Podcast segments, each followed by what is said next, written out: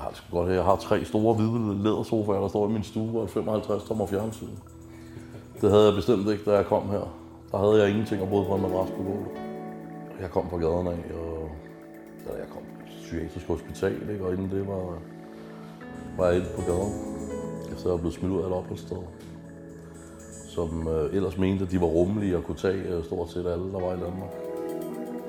Og de hårde drenge. Jeg er stillet de 3, 4, 5, 6 forskellige diagnoser gennem tiden. Den jeg tror mest på, det er den, der hedder paranoid skizofreni. Den, der gør mig allermest irriteret. Dysocial personlighedsstruktur. Det er den nyeste. Det er et pænt ord for psykopat. Jeg er det, der hedder udadreagerende, hvis man kalder det. Skal finde termerne for det. Og øh, har aldrig nogensinde ønsket at, at skade andre mennesker, men når man får det så dårligt, at man bliver det, man kalder psykotisk, så kan man ikke helt styre, hvad man laver. Jeg har så hele tiden haft en, en gemt klods i mig, som kan se, hvad er det, der foregår her, mens jeg er psykotisk. Det er jo vanvittigt, det her. Så man er samtidig opmærksom på, at, at Ligesom om du står inde i en robot, eller... lige præcis, lige præcis. Andre gange har det været ligesom at have et par høretelefoner på, der bare snakkede negativt. Men det er jo en af sygdomstingene ved at være syg. Kan du blive boende her? Jeg satser på at blive boende, så længe jeg har min behandlingsdom. Det er faktisk lidt svært ved at smide mig ud. Du har en behandlingsdom. Hvor længe er den? Den er tidsubestemt. Det var øh, nogle trusler, jeg var kommet med mod ledende sagsbehandler. Mortrusler. Og beregnede man det til. Det skal så lige siges, at selv anklageren i retten stod og sagde, det her det er jo Gal Mathias. Der var ikke en trussel i det her, det var bare en masse vås. På tidspunkt, hvor jeg er psykotisk, jeg var ude for mig selv. Hvordan har du det så med den dom? Jeg har det. Jeg får min øh, medicin vederlagsfrit. Det er jeg kun interesseret i. Jeg er kun interesseret i at have det godt, så, så det, det er fedt med den medicin.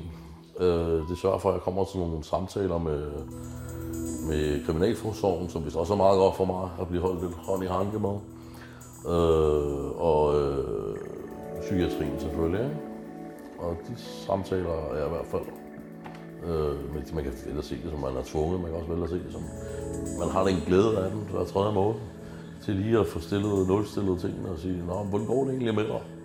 Og det er jo ikke nogen dårlige ting, at der sidder nogen og spørger os, hvordan går det? Det er jo virkelig sådan en ting, vi alle sammen forventer for vores samliv, eller kone, kæreste, hvad, hvad det nu end er. Så det er jo ikke så tosset. Så det giver dig i virkeligheden nogle andre rammer. En ro på, at, øh, hvor jeg så kan udvikle mig i den struktur, jeg så, så smukt har beskrevet i min handleplan. Har du venner, der kommer på besøg? Jeg har en enkelt veninde, der bor hernede. er Min bedste veninde. Bedste ven. Hvad med familien? kommer jeg til. Familie, jeg ses med min familie, men, men der er jo nogle små børn øh, i familien. Så øh, det, det, det er på deres præmisser, ikke? Altså, når de, øh, når de har mulighed for det. Det er ikke sådan, de overretter mig hernede.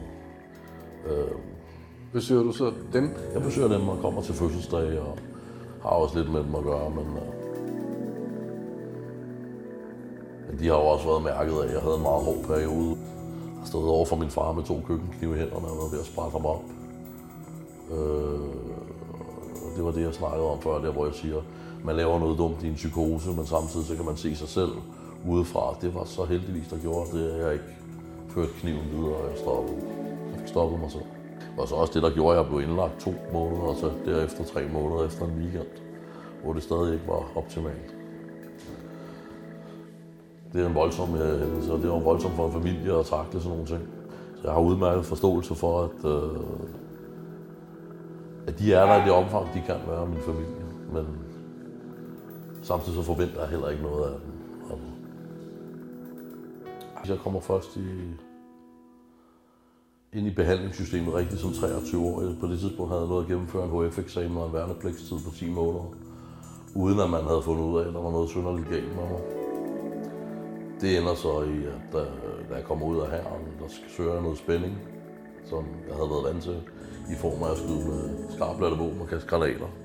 Og den spænding, den får jeg så stillet ud i et øh, begyndende bandemiljø. Og det blev så til senere et, øh, det blev en hverdag at, at gå rundt og, og være sammen med folk, der stort set var kriminelle fuldtids.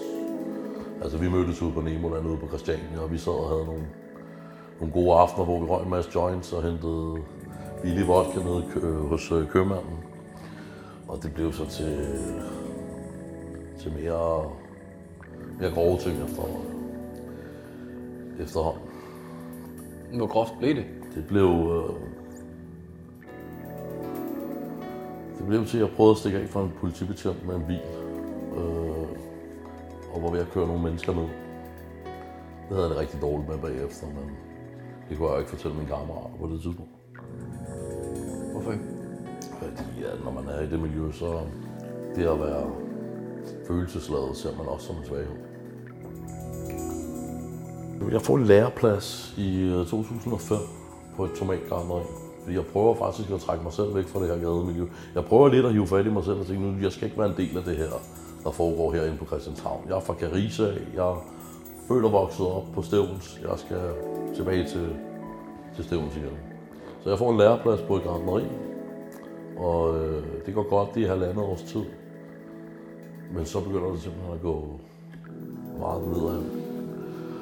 Og det kan, det kan jeg jo kun takke mig selv for, men, men en drivende faktor for, at det gik så nedad, det har jo været, at jeg har ikke rigtig kunne slippe det, jeg har været ude i. For der var jo masser af spænding, der var masser af glæde, og masser af hurtige penge, og lækre piger med store silikonebryster, og det var, det var jo, altså, når man er 18-19 år, så er det jo det, verden handler om. Altså, det og så pizza, ikke? Altså, så...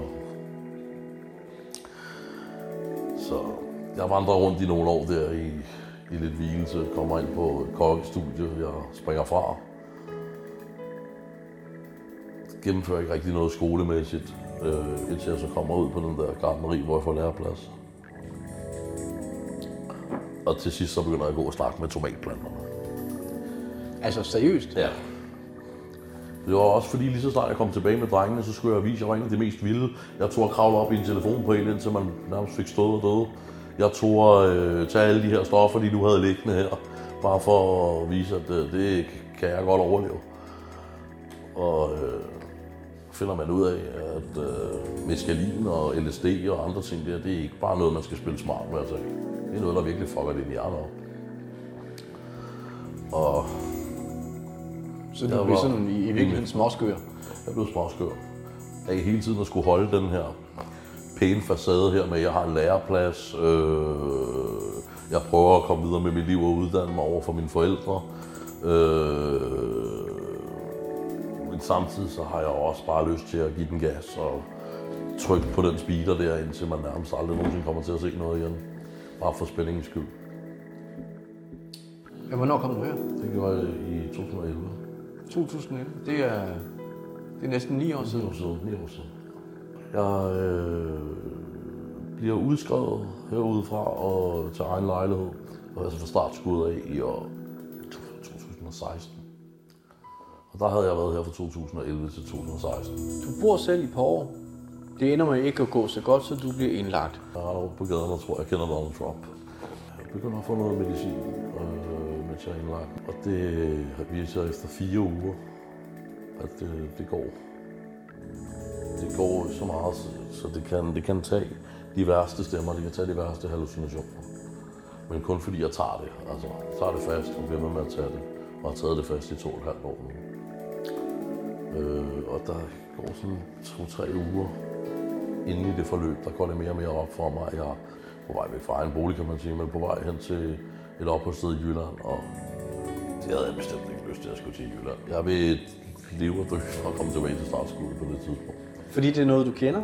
Også fordi jeg på det tidspunkt har opholdt mig tre måneder med folk, der skider på gulvet og smører lort på væggene og roer og skriger på. Psykiatriske Ja, afdeling. det var ikke så fedt. Fra 2011 til 2016, der hvor jeg flyttede væk, jamen der, der havde jeg det sgu egentlig meget godt her også. Altså, det var jo derfor, jeg gerne ville igen. Hvordan var det så at vende tilbage, efter du havde boet selv i to år? Fordi det at komme ud og bo Det var sgu hårdt. tænk, Det var faktisk mere hårdt, end jeg havde forestillet mig. føltes det som et nederlag, efter du havde boet selv, og så ligesom skulle tilbage på en Ja, institution? det har det jo nok gjort et eller andet sted. I, i, øh, I min sjæl og i mit hjerte har det nok gjort lidt der. Udad til mig, nej. Jeg var glad for at komme tilbage. Jeg var, og jeg var meget glad for at komme ind på startskuddet, for jeg vidste, hvad det var for nogle typer mennesker, øh, der bliver ansat på startskuddet. Øh, der er et eller andet inde i mig, der ikke vil give op. Det er der. Og det var også en af grundene til at komme tilbage på startskuddet. Så jeg synes, så starter vi forfra, så giver vi den en skalle igen. Man er nødt til at udvikle sig fra kravle til at gå. Man er nødt til at udvikle sig fra at gå til at kunne tale. Man er nødt til at udvikle sig, og det er jo, det er jo ikke noget, der så at sige kan, kan forskyndes med nogle former for præstationsfremmende midler.